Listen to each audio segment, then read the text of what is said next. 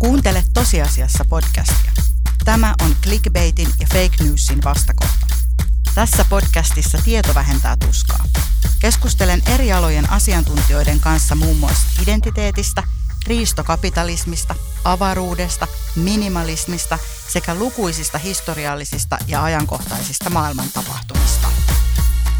Puhetta tosiasioista. Tosiasiassa podcast. Kaupallisessa yhteistyössä Otava ja Suomen Kuvalehti.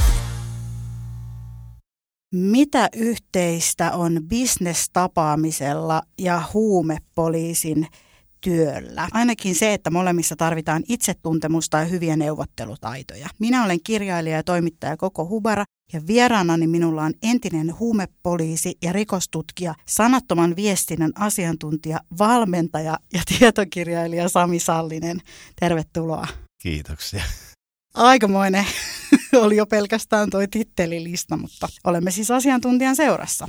Sä oot kirjoittanut yhdessä Harri Gustavsbergin kanssa, joka on siis entinen karhuryhmäläinen poliisi ja filosofian tohtori, kirjan nimeltä Taktinen neuvottelu, hallitse haastavat tilanteet. Ja mun on pakko nyt sanoa, että se on todella hieno. Mä luin sen ja mä oon jo selittänyt siitä kaikille, kenen kanssa mä oon ollut viime viikon aikana tekemisissä. Siinä on niin paljon todella, todella käytännöllisiä vinkkejä monenlaiseen varmasti työyhteisöön ja ihan henkilökohtaisen elämän puolelle. Paljon pohdittavaa semmoista niin kuin oman itsen ja oman luonteen miettimiseen välineitä. Ja sitten siellä on vielä näitä superjännittäviä tämmöisiä teidän omakohtaisia kokemuksia tällaisista haastavista neuvottelutilanteissa, erityisesti niin kuin poliisista, mikä on tällaisen true crimein suurkuluttajalle niin kuin myös todella mehukasta. Kiitos tästä kirjasta ensinnäkin. Hienoa. Hienoa, että sä oot löytänyt sieltä hyödynnettävää tota, tasoa. Me yritettiin Harrin kanssa tehdä siitä nimenomaan semmoinen, että siellä, että siellä löytyy se syvyyttä, mutta siellä löytyy ihan niin, kuin niin semmoista käytännön työkalua ihan perhekommunikointiin kuin työelämään tai ihan, ihan mihin tahansa. Koska loppujen lopuksi kyse on siitä, että miten me kommunikoidaan, mitä toiset kommunikoivat, miten me ymmärretään sitä, miten, miten me itse kommunikoidaan, niin miten toiset kommunikoivat jos nyt joku ajattelee niin kuin tuolla kuuntelija, että no mitä väliä, että mä vaan menen töihin ihan rotsia auki, mä vaan herään aamulla, laita hostia alkaa, menen sinne, tulkoot mitä tulee ja sitten mä joko kuuntelen tai en kuuntele, niin miksi nyt oikeasti jokaisen meistä kannattaisi osata neuvotella ja kommunikoida ihmisten kanssa hyvin? elämä on neuvottelu. Mehän neuvotellaan koko aika. Me neuvotellaan itsellemme jotakin intressejä tai etuisuuksia. Me jaetaan mielipiteitä tai yritetään vaikuttaa toisiin neuvottelukeinoja. Ja että mielletäänkö se sitten neuvotteluksi vai keskusteluksi, mutta pohjimmiltaan se on kuitenkin neuvottelu. Ja sitten kun katsoo tätä päivää erityisesti, tai elämää yleensä, niin erityisesti silloin kun neuvottelusta tulee ryppy, on risteävät intressit tai on aggressiota tai erilaisia näkemyksiä, niin silloin me ollaan, me lähestytään silloin haastavaa vuorovaikutustilannetta. Neuvottelu on helppoa silloin, kun molemmat on samaa mieltä ja ollaan samaan suuntaan menossa, mutta sitten kun on intressiristiriitoja, niin sitten me ollaan, sit me ollaan niin kuin siinä – kynnyksellä, että nyt me ruvetaan neuvottelemaan. Ja elämä työntää meitä jatkuvasti tilanteisiin, mitkä on, mitkä on enemmän tai vähemmän haastavia. Se on vasta eri asia, että miten me otetaan ne tilanteet. Mm. Ja, ja jos ajattelee neuvottelu ylipäätään, niin kyllä me nyt määritellään ihmisenä ja mä olen sitä mieltä, että me ollaan, puhutaan myöskin elämän laadusta, että miten me ollaan suhteessa ympäristöön ja suhteessa toisiin ihmisiin.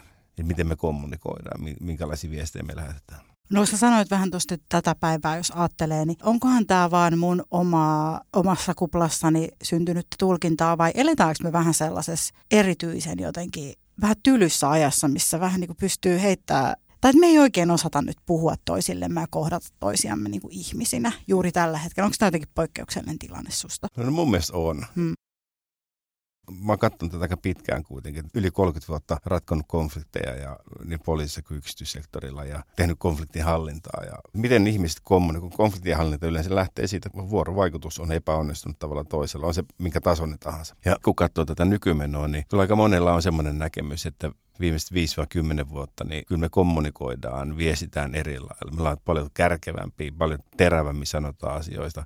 Neljättä kertaa peräkana on maailman onnellisin maa niin kyllä mä väitän, että varsinkin tuolla asiakaspalvelupinnassa, niin että kyllä me käyttäydytään varsin erikoisesti tai osa meistä. Palataan tuohon ASPA-juttuun, tämä on mun lempiaihe, mutta mennään sitä ennen vielä siihen, että kerro vähän sun ja ehkä Harrinkin puolesta Harrin taustoista lisää ja, ja siitä, että miten päädyitte niin yhdessä juuri tämän aiheen äärelle juuri nyt? No joo, tota, Harilla mulla meillä on mielenkiintoinen polku. Meillä oli parikymmentä vuotta, että me ei oltu missään yhteydessä. Aikoina tavattiin Pasilan poliisitalossa. Harri oli karhuryhmässä silloin operaattorina, myöhemmin sitten operatiivisen toiminnan vetäjänä siellä. Mä olin huumetoimistossa silloin, kun me tavattiin Pasilassa. Helsingin huumerikospoliisin huumerikosyksikkö ei tarvitse hirveästi erikseen mainostaa, se on otsikoissa. Tunnen, olen kuullut Tunnen, kyseisestä firmasta, kyllä, joo. Joo, mutta siellä tehtiin oikeasti töitä ja todella hyviä tuloksia kyllä.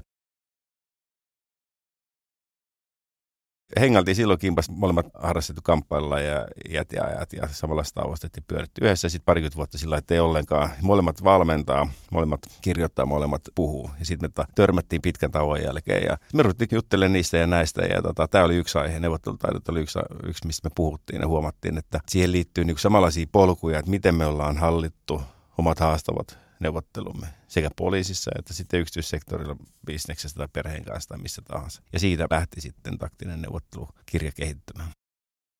Tästä näkee kyllä tässä kirjasta todella sen, että niin pitkä historia teillä on ja asiantuntemus niin kaikenlaisten ihmisten kohtaamisesta. Mutta sitten se just, mikä tässä jotenkin pisti mut oikein miettiä, oli se, että kun no, me ihmiset ei loppujen lopuksi olla kauhean erilaisia toisistamme riippumatta meidän niin kuin yhteiskunnallisesta asemasta, mutta ne esimerkit, mitkä tuli suoraan sieltä vaikka just huumemaailmasta tai rikollisten kuulusteluista tai tämmöisistä tilanteista, niin loppupeleissä mulle tuli semmoinen olo, että, että ne on, nämä on niin kuin aika, nämä on hyvin tunnistettavia loppupeleissä. Eikä. Ehkä, ei ehkä aseella osoiteta niin kuin konkreettisesti ohi mua, mutta, mutta se tunne voi olla niin kuin sama monessa kohtaa. Ja että kun on itse ollut ennen näitä toimittajia sosiaalityöntekijänä, missä ne ei ole niin ehkä riskialttiita ne tilanteet, mutta ne taktiikat ja ne, mitä ne he lopulta haluavat kertoa, niin on lopulta aika samanlaisia. Siellä on aika usein taustalla jotenkin samantyyppisiä niin kuin kohtaloita, niin sitä oli kyllä pysäyttävä lukea, kun yleensä ottaa käteen tämmöisen kirjan ja että no nyt tulee tämmöistä opasta, niin sitten yhtäkkiä onkin niin kuin ihmisyyden äärellä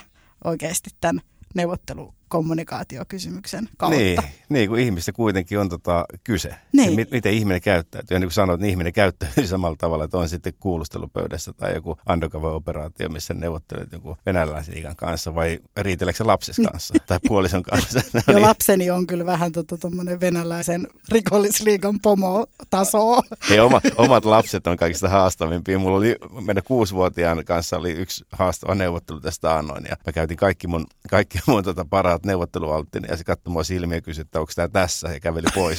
ja, ja tota, mikä, mikä on yksi neuvottelutaktiikka, pois kävely. mutta, mutta, tota, mutta se voi kertoa siitä, että kyllä aikuinen ihminen niin tietyssä pisteessä, sehän rupeaa käyttäytyy niin kuin lapsi silloin, kun on haastava vuorovaikutustilanne. Toisaalta taas sitten, kenen kanssa meillä on haastavimpia neuvotteluita, on läheisten ihmisten kanssa, mm. koska ne tuntee meidät niin hyvin. Ja siihen liittyy tunnetta niin paljon. Se on ihan eri asia, jos perheenjäsen sanoo jotakin ikävää kuin että joku kadunkulkija sanoo jotakin ikävää. Se vaikutus on ihan, ihan erilainen. No jos ajatellaan nyt vaikka nyt ihan jotain hyvin keskimääräistä työyhteisöä ja siellä tapahtuvia vuorovaikutus- ja neuvottelutilanteita, niin millainen on niin kuin hyvä neuvottelija? Mitä taitoja se vaatii?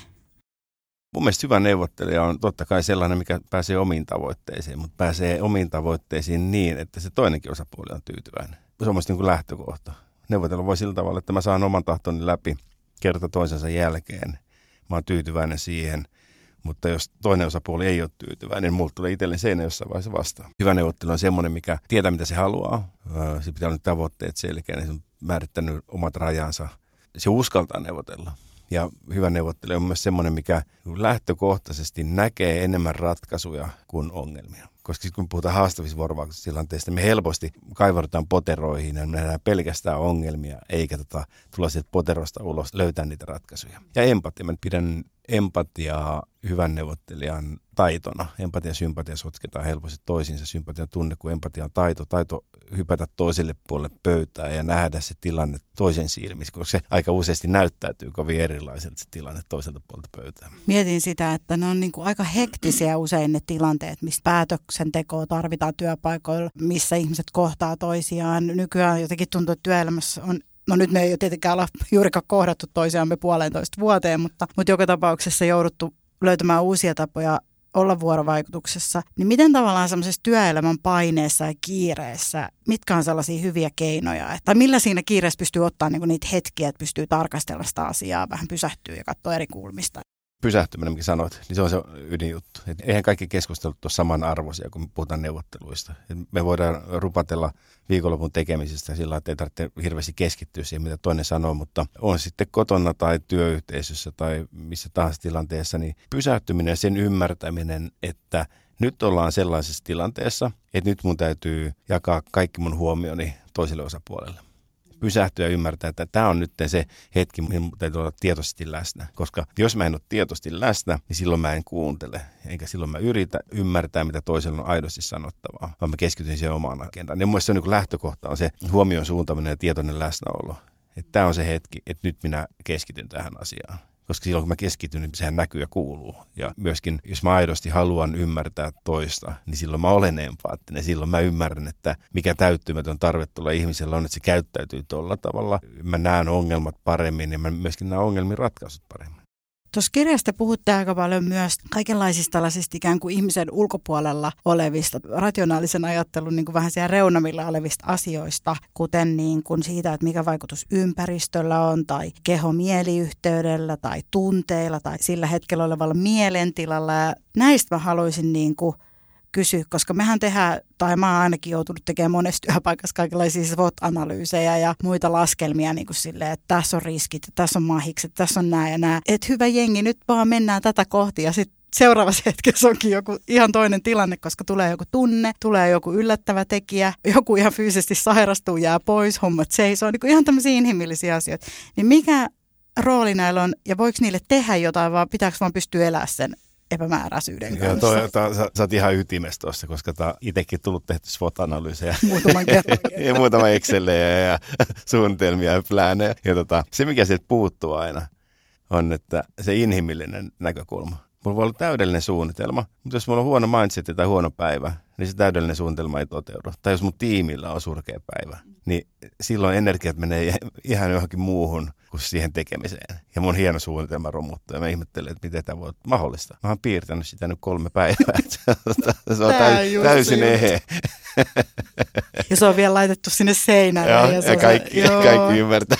No mitä sitten pitää tehdä? Tai miten se voi ottaa huomioon? Tai mm, miten se voi niinku sisällyttää siihen semmoiseen niinku strategisempaa se pitää olla siinä reunalla koko ajan ymmärtää se, että, miten me toimitaan ja panostaa, niin jos puhutaan työelämästä, niin panostaa siihen työyhteisön tiimiytymiseen ja siihen suorittamiseen. Tämä on mielenkiintoinen juttu. Mä harrastan jotakin liikuntaa, vaikka juoksemista tai melomista tai vaikka lapasten kutomista, ihan, ihan sama se on mun harrastus. Ja mä mietin siinä harrastuksessa, mietin, että okei, nyt mä haluan saada tommosen suorituksen aikaiseksi. Sitten mä analysoin ja sitten mä mietin. Ja sitten vaikka urheilusuoritus, niin sitten mä nukun hyvin edellisenä yön ja, syön hyvin. Ja mä teen mielikuvaharjoitteluita, että näin tämä tulee menemään. Kun mä teen suorituksen, niin sitten mä jälke, jälkianalysoin. Katson mun hienoa taulua tai mitä tahansa, että hmm, mitä mä teen seuraavalla kerralla. Me tehdään tällä tavalla asioissa, mitkä on harrastuksia millä ei ole suurta merkitystä meidän taloudellisen hyvinvoinnin tai jonkun muun kannalta. Sitten kun me mennään työelämään, niin kuinka moni suhtautuu samalla pieteetille siihen, että, että mä tiedän, että mulla on tärkeä palaveri edessä, vaikka tiimipalaveri,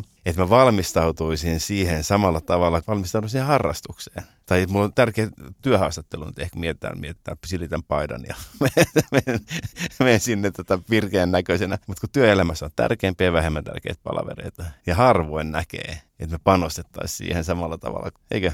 Siis mä oon ihan täysin samaa mieltä ja mä, mä just siis sanoin eilen, siis eilen konkreettisesti sanoin ystävälle, kun oltiin uimassa, että hei, että mä oon ajatellut nyt tämmöistä uutta juttua mun tulevassa yhdessä uudessa duunihommassa, että mä varaan kalenterista aina tunnin ennen palaveria siihen valmistautumiseen ja sitten mä varaan vielä tunnin palaverin jälkeen sen niin jotenkin purkamiseen ja läpikäymiseen. Ja se oli silleen, tosi hyvä idea, mäkin voisin kokeilla. Me ollaan kuitenkin aika kauan tehty töitä ja nyt Joo. meillä tuli vasta mieleen. Tämä varmaan tuli siksi, kun mä olin Joo, mutta tota, mä olin sanonut, että toi, toi niin harvinaista. Niin ei se varmaan totea. mutta, mutta suunnitelma on seinällä.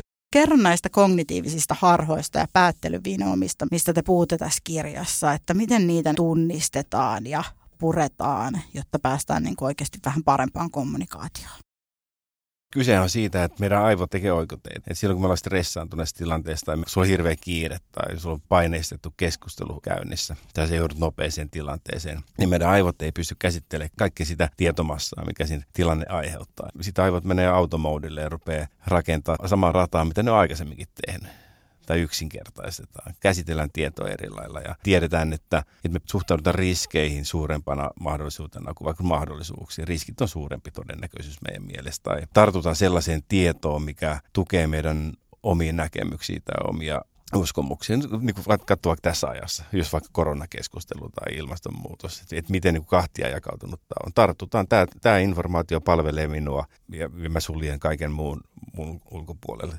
Tai me tartutaan tietoon, mikä on helposti saatavilla tai mikä on tosi tyypillistä, että rakentanut jonkun mielipiteeni ja sanonut se ääneen, niin siitä mä en luovu. Ja nämä kaikki vaikuttaa siihen, että kuinka mä kommunikoin. Mä riitelen vaimon kanssa ja ja riidellyt monta minuuttia sen kanssa ja sitten mä nyt huomaan, että mä oon väärässä itse tässä, mutta en myönnä.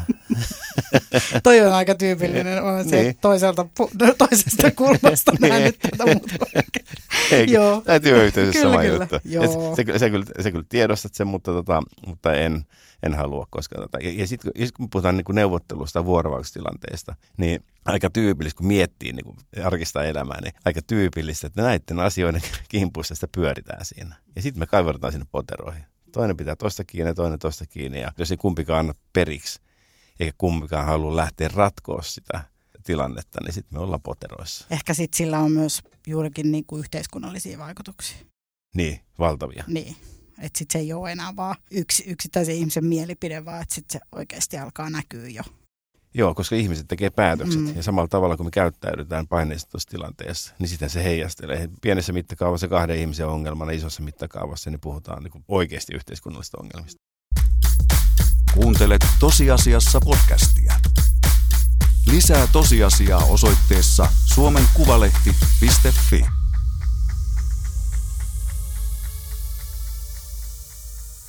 No nyt kun sä oot täällä ja sä tiedät näistä vuorovaikutustilanteista ilmeisen paljon, niin kerro mulle, että miksi meidän on niin paljon helpompi purkaa meidän omaa huonoa oloa vaikkapa siihen kaupan kassaan tai asiakaspalvelijan kuin ottaa ne puheeksi niiden ihmisten kanssa siinä tilanteessa, jotka sen mielipahan on meille aiheuttanut. Joo, on, to, to, to, to, nyt on aika hyvin ajassa.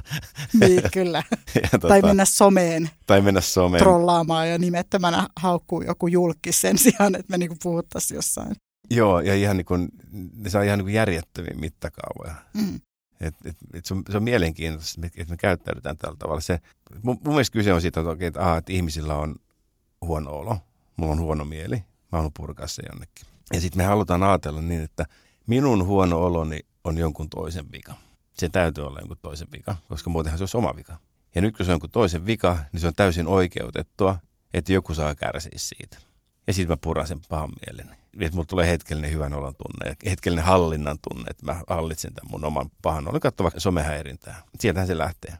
Ihmiset, mitkä ei tunne toista henkilöä ollenkaan, niin päätyy haukkumaan sitä nimittelemään. Ja, Mutta mut miksi kaupan kanssa? Tämähän on mielenkiintoinen se, koska suurimmat tunteet, niin kuin puhuttiin tuossa, suurimmat tunteet liittyy läheisiin ihmisiin. Kun läheinen ihminen sanoo jotakin, niin se, se vaikutus on suurempi. Mutta sitten toisaalta samaan aikaan taas me uskalletaan sanoa läheisille herkemmin ja käyttäytyy joskus huonommin – koska me luotetaan siihen, että toi antaa mulle anteeksi. Ja mä oon varma siitä, että se ei lähde kävelemään. Mutta miksi sitten kaupan kanssa? Niin kyllä, kyllä mun niin pohjimmiltaan kyse on siitä, että vääristön vallankäyttö ja omien niin kuin tunnereaktioiden hallitsemattomuus on sillä taustalla.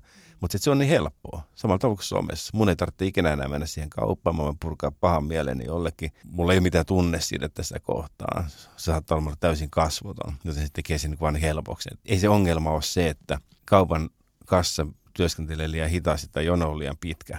Mä poltan käämeni siitä, mutta pohjimmiltaan kyse on siitä, että mä en hallitse sitä omaa tunnereaktiota. Eli minussa on vika, eikä siinä kaupakassassa. Si- mutta sitähän me ei niinku haluta. Ei, ei, sitä me ei haluta Se on, se on kaupan kassan vika mä mietin tässä, kun luin tätä kirjaa, että järjestetään joka kerta, kun menee kauppaan, jos siellä on vähänkään jonoa, että joutuu hetken aikaa niin seisoskella ja seuraa sitä, mitä ihmiset tekee. Ja. Niin se on niin, kuin niin epäkiitollista olla se kassa. Ihmiset tuhisee siellä jatkuvasti sitä jonon pituutta just, tai sanoo niin kuin tosi töykeästi, tai ei edes tervehdi, ei niin kuin notera, että siinä on ihminen. Että siis se on varmaan niin kuin tämän, näiden kaikkien vuorovaikutus niin kuin opetusten jälkeen, kun rupesi miettimään sitä, ne oli ihan silleen, että ei vitsi, että et ihan hirveätä. Siis että, miten, että siinä on niin kuin kokonainen valtava ihmisryhmä, jota kohdellaan niin kuin todella huonosti. Joo, niinpä. Joka päivä. Joo. Niin kuin ihan kaikki me yhteiskuntaluokasta riippuvat vaan kävellään niiden ihmisten ohi ja ollaan jotenkin aivan niin kuin Joo, eikä? ja niin kuin käytetään, no joo, se on niin kuin jotenkin ihan, jos jotain viestiä, niin kohdelkaa kaupan kassoja ystävällisemmin. Tai ylipäätään asiakaspalvelun Niin. ihmisiä. Kyllä. Tässä kirjassa puhutaan aika paljonkin tämmöisistä konflikteista, just tästä tunteiden hallinnasta ja siitä, että usein jostain pienestä jutusta saattaa kehittyä jotenkin huonon kommunikaation kautta tosi iso konflikti. Se vie hirveästi aikaa vaikka työyhteisössä sen selvittäminen. Mutta sitten semmoinen, minkä mä tunnistan tosi voimakkaasti omista monistakin eri työyhteisöistä, minkä osana on ollut, että on paljon semmoista välttelyä ja vetäytymistä tilanteista, että ei vaan puhuta jäädään jotenkin kyräilee ja käännetään se jotenkin sisäänpäin se ongelma. Niin millaisia seuraamuksia sitten on? Ja toisaalta mä mietin, että onko sellaisessa kiltteydessä ja myötäileväisyydessä kuitenkin jotain voimavaroja, vähän samalla tavalla kuin viime aikoina on ollut puhetta siitä, että myös introverteilla ihmisillä on vaikka tärkeä osa työelämässä, vaikka ne ei ole niitä kaikkein kuuluvimpia tyyppejä, niin voiko sitä myös kääntää jollain tavalla positiiviseksi, vai onko se vaan niin kuin huono juttu, että me vältellään? Ei se aina huono juttu ole, koska eihän kaikki neuvottelut tarvitse voittaa kaikki taistelut tarvitse voittaa. Ei kaikki vuorovaikutustilanteet ole sen arvoisia, että niihin tai ylipäätään samanarvoisia. Joku asia saattaa olla mulle merkityksiä, joku toinen asia ei millään tavalla merkityksellinen. Kun miettii haastavia vuorovaikutustilanteita, niin me, pääsääntöisesti pyritään välttämään niitä. Me pelätään, mitä toinen sanoo tai mitä se ajattelee. Mitä naapuri sanoo, jos mä menen sanoa sille, että se on parkkeerannut autonsa mun ruutuun? Mitä se suuttuu mulle? Mitä se huutaa mulle? Ja sitten me pelätään myöskin sitä, että miten mä reagoin. Meikö me ihan mykäksi tai osaanko mä sanoa vastaan tai punastuuko tai tuleeko mulle kuuma, näyttäydykö mä jotenkin hölmöltä. Mietitään ylipäätäänkin hirveän paljon sitä, että mitä toiset ihmiset ajattelee. Ja kun me itse mietitään itseämme ja mitä muut ajattelee meistä, niin tietysti loogisesti ajateltuna kaikki muutkin tekee sillä tavalla. Ihmiset yle, ylipäätään miettii enemmän itseänsä kuin muita. Jos niin siitä päästäisiin myöskin, että mietittäisiin vähemmän, että mitä muut sanoo silloin, kun mulla on oikeutus sanoa johonkin asiaan, vaikka työyhteisössä. Jos mä esimerkiksi tiedän, että mun täytyy puuttua tähän asiaan. Ja siis välttelyhän aiheuttaa sen, että ne ongelmat kasvaa tai kasautuu. Ja sitten kasautuneesta ongelmasta tai siitä, että mä en tee sille ikävälle asialle mitään, niin siitä tulee loppujen lopuksi joskus paljon suurempi ongelma kuin siitä alkuperäisestä ongelmasta. Koska mä kasvatan koko ajan niin patiaa mielessä, niin koko ajan yksi kaista on varattu sille, että tälle pitäisi tehdä. Mutta mä puhun pelosta. Pelkohan on hyvä juttu. Siis pelkoa pidetään yleensä huono juttu. Pelko on rakennettu sitä varten, että pelko suojelee meiltä ikävältä asioilta. Mutta sitten pelko tehdä päätöksiä tai ratkaisuja on taas useasti este sille, että me elettäisiin parempaa elämää tai että me saataisiin ratkottua niitä asioita jos kysyy itseltään, että onko tämä aidosti pelottava asia vai onko se vaan niin haitallinen tai harmittava, että suhteutetaan se niin tilanne oikeaan mittakaavaan, niin silloin me päästään siihen, että koska suurin osa asioista ei ole kovin pelottavia, ne on vain niin harmillisia. Mehän opitaan siitä, mitä me tehdään toistojen kautta. Jos mä kerta toisen jälkeen pakotan itseni sen rajan yli, että mä otan tuon harmillisen asian hoitaakseni nytten, niin mä opin pikkuhiljaa siihen, että se ei ole enää niin pelottava asia. Ja mä opin käsittele sitä asiaa. Ja joka kerta tulee myöskin tyytyväisyyden tunne siitä, että mä yllitin itseni pienillä stepeillä. Ja kohta me ollaan taitavia siinä, että me uskalletaan ottaa ikäviä asioita hoitaksi. Ja itse olen sitä mieltä, että vuorovaikutustilanteessa, kun molemmat miettii sitä, että meillä on ongelma tässä pöydässä nyt, molemmat miettii, pitäisikö ottaa esille jos sä otat se esille, niin mä oon huojentunut siitä. Onko tämä siis jotenkin perin suomalaista se, että niinku ollaan aina sellainen, että en mä nyt viitti ottaa tätä asiaa, en tehdä tästä numeroa ja mä jotenkin yritän ratkaista tämän itse jossain sitten, että ei viitti, kun sitten ne ajattelee, että mä oon niin hankala ja outo tyyppi ja miksi mä oon aina se joka nostaa käden siellä palaverissa. Kun kaikki haluaisi jo lähteä pois, niin mä vien vaan turhaa aikaa ja, ja. Blö, alkaa kiertää niin tämmöinen kela. Onko tämä niin inhimillistä vai onko tässä jotain suomalaista? On siis suomalaistakin, niin. että älä häiritse muita ja nyt vaan leukarintaa ja olet tyytyväinen siinä. Koska siis me ollaan haastateltu täällä myös tota kuolemaa, kuolemasta kirjoittanutta ihmistä, äh, Sarjanne Hartosta, joka puhuu siitä, että suomalaiset on vähän semmoisia, että no ei näitä hautajaiset, että ei mulla nyt tarvi olla niin hieno arkku ja ei sinne nyt tarvi kukkiakaan niin paljon ja mä voisin vaikka itse suunnitella nämä hautajaiset ettei, ja maksaa nämä etukäteen, ettei kenellekään jää vaivaksi. Onko tämä vähän sitä samaa? No on, niin? kyllä on loistavia esimerkkejä, kyllä tämä on sitä samaa. Joo, ettei, va, ettei vaan kellekään tuo nyt paha mieli, ehkä mä oon ihan hiljaa tästä asiasta. ehkä se ei pidemmän päälle, eikä se varmaan ole kauhean hyvä taktiikka ainakaan rikos rikollisten kanssa. Ei, ei, ei mä en nyt itse Joo, mä en, joo, että pistän tää, haudataan tää, unohdetaan. Niin, unohda koko unohda koko juttu, lähde kotiin. ja, mutta, mutta kyse on hyvinvoinnista mun mielestä hyvin pitkälle, sitten omasta hyvinvoinnista, just niiden rajojen asettamisesta, että, että missä ne rajat kulkee ja mitä mä hyväksyn. Niin ja niistä kiinni pitämisestä. Voiko antaa jonkun ihan konkreettisen esimerkin, että jos mulla on joku asia, mä haluan nyt tahtoni läpi, miten mun kannattaisi niin kuin sanattomasti toimia? Että mä saisin sen haluamani. Pitääkö ottaa joku tietty asento? Nyr- nyrkin puiminen on vahva signaali. niin se on, haluan. tota, on paljon konkreettisia esimerkkejä. Kommunikaatio jakantuu sanottamaan ja sanallisen viestin. Ja sitten mitä enemmän siinä kommunikaatiotilanteessa on tunnetta, intressiristiriitoja, mitä enemmän tota, mennään tunteella siihen mukaan, niin sitä enemmän jokainen meistä käyttää sanotonta viestintää ja sitä enemmän jokainen meistä täysin alitajuisesti myöskin tulkitsee toisen sanotonta viestintää monesti sillä on suurempi merkitys, miten me sanotaan asiat, kuin mitä me sanotaan. Mietti vaikka jotakin politiikkoa. Seurataan politiikkoa, mitä sä seuraat kriittisesti. Sä et välttämättä muista yhtään, mitä se sanoi, mutta muistat, miten se esitti asiansa.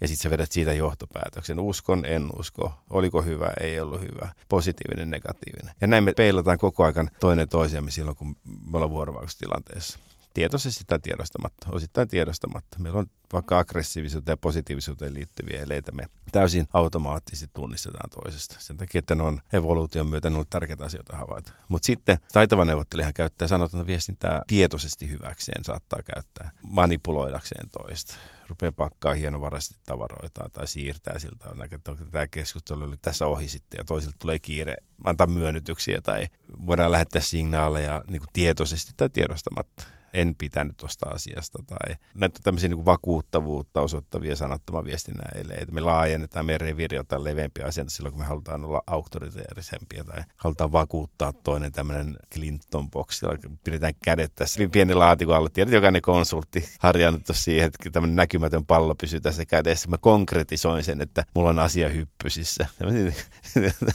toi on ihan, toihan on aivan siis tämmöistä hypnoosia suorastaan. Ne kädet Var, mitä lähempänä kasvoja on, niin sitä enemmän me tota, vaikuttaa eri aivopuoliskoihin silloin. Tulee sanat ja sitten vielä urheiluvalmentaja, kun ne erätauolla ne rytmisesti heiluttaa käsiä.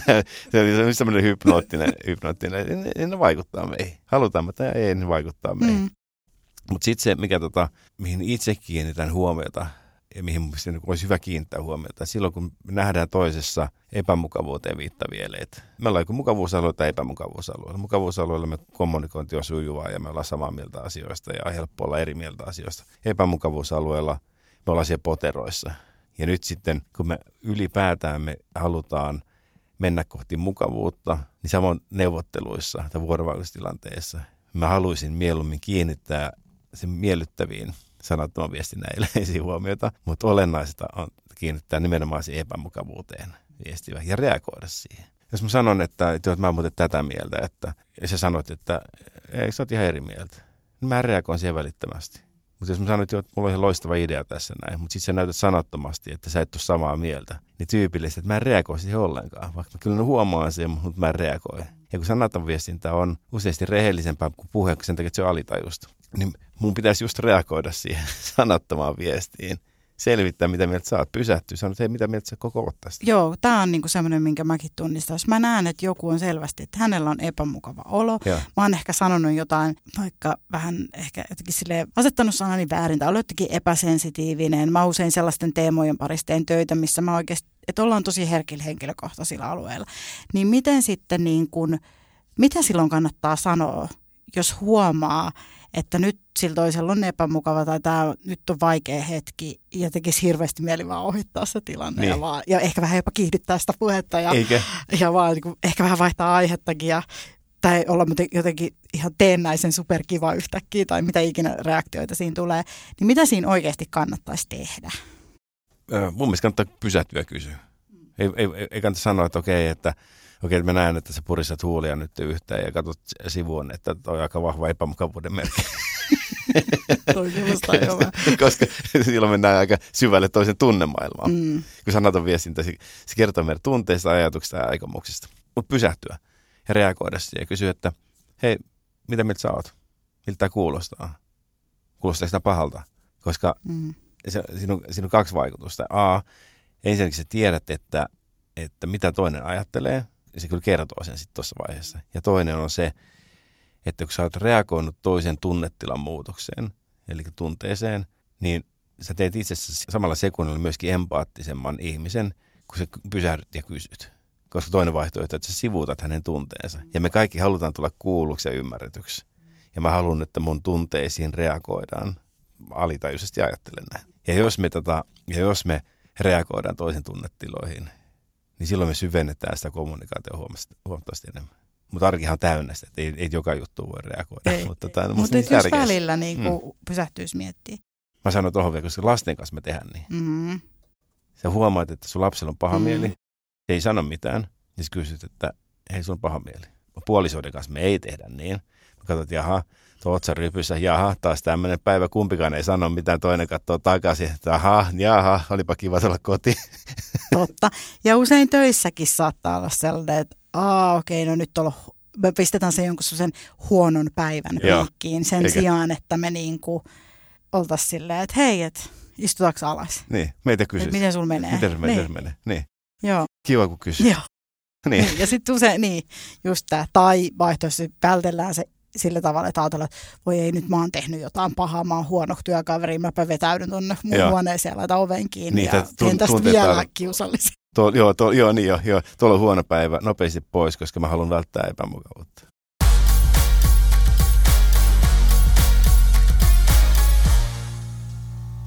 Nyt seuraa tosiasiassa podcastin vakio-osio kolme kovaa kysymystä, jossa kysymme kaikilta vierailtamme samat tiukat tosiasiat ja lämpimät suositukset. Ja nyt saa Sami vastata vaan lyhyesti, oletko valmis? Olen valmis. Yksi. Mitä jokainen voi tehdä vielä tänään parantaakseen maailmaa?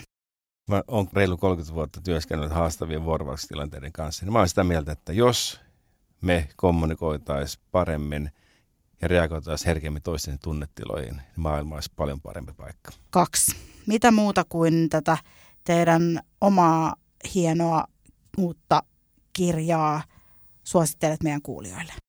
Nonviolent Communication-niminen kirja. On tämä yhdysvaltalainen psykologi Marshall Rosenberg kehitti 60-luvulla metodin kirjoittanut kirja. Niin tämä on semmoinen, mitä me itse selaan aika paljon. Ja sitten viimeinen kysymys numero kolme. Mihin kysymykseen haluaisit seuraavaksi etsiä vastauksia?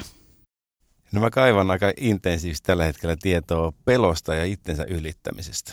Ja se on nyt tämän vuorovaikutustaitojen kanssa, tai sen lisäksi semmoinen pelko on asia, mikä on meillä joka päivä läsnä. Kirjoita se tosi nopeasti. Tarvitaan jatko-osa, jatkokertomusta ja jäi vähän niin kuin, tämä oli kuin cliffhanger, että no, mutta mitä sitten seuraavaksi te pitää tehdä ohjekirja elämään.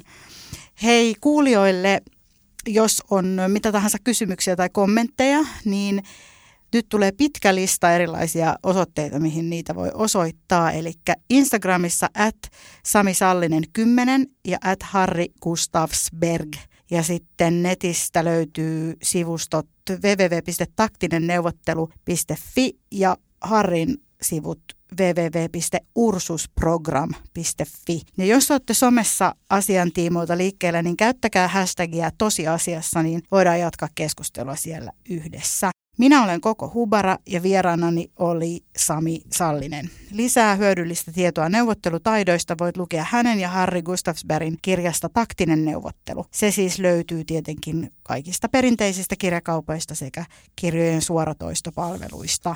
Kiitos Sami, että olit vieraanani. Kiitoksia. Kiitos myös kuulijoille. Älkää unohtako kuunnella kaikkia muitakin tosiasiassa podcastin jaksoja. Puhetta tosiasioista. Tosiasiassa podcast.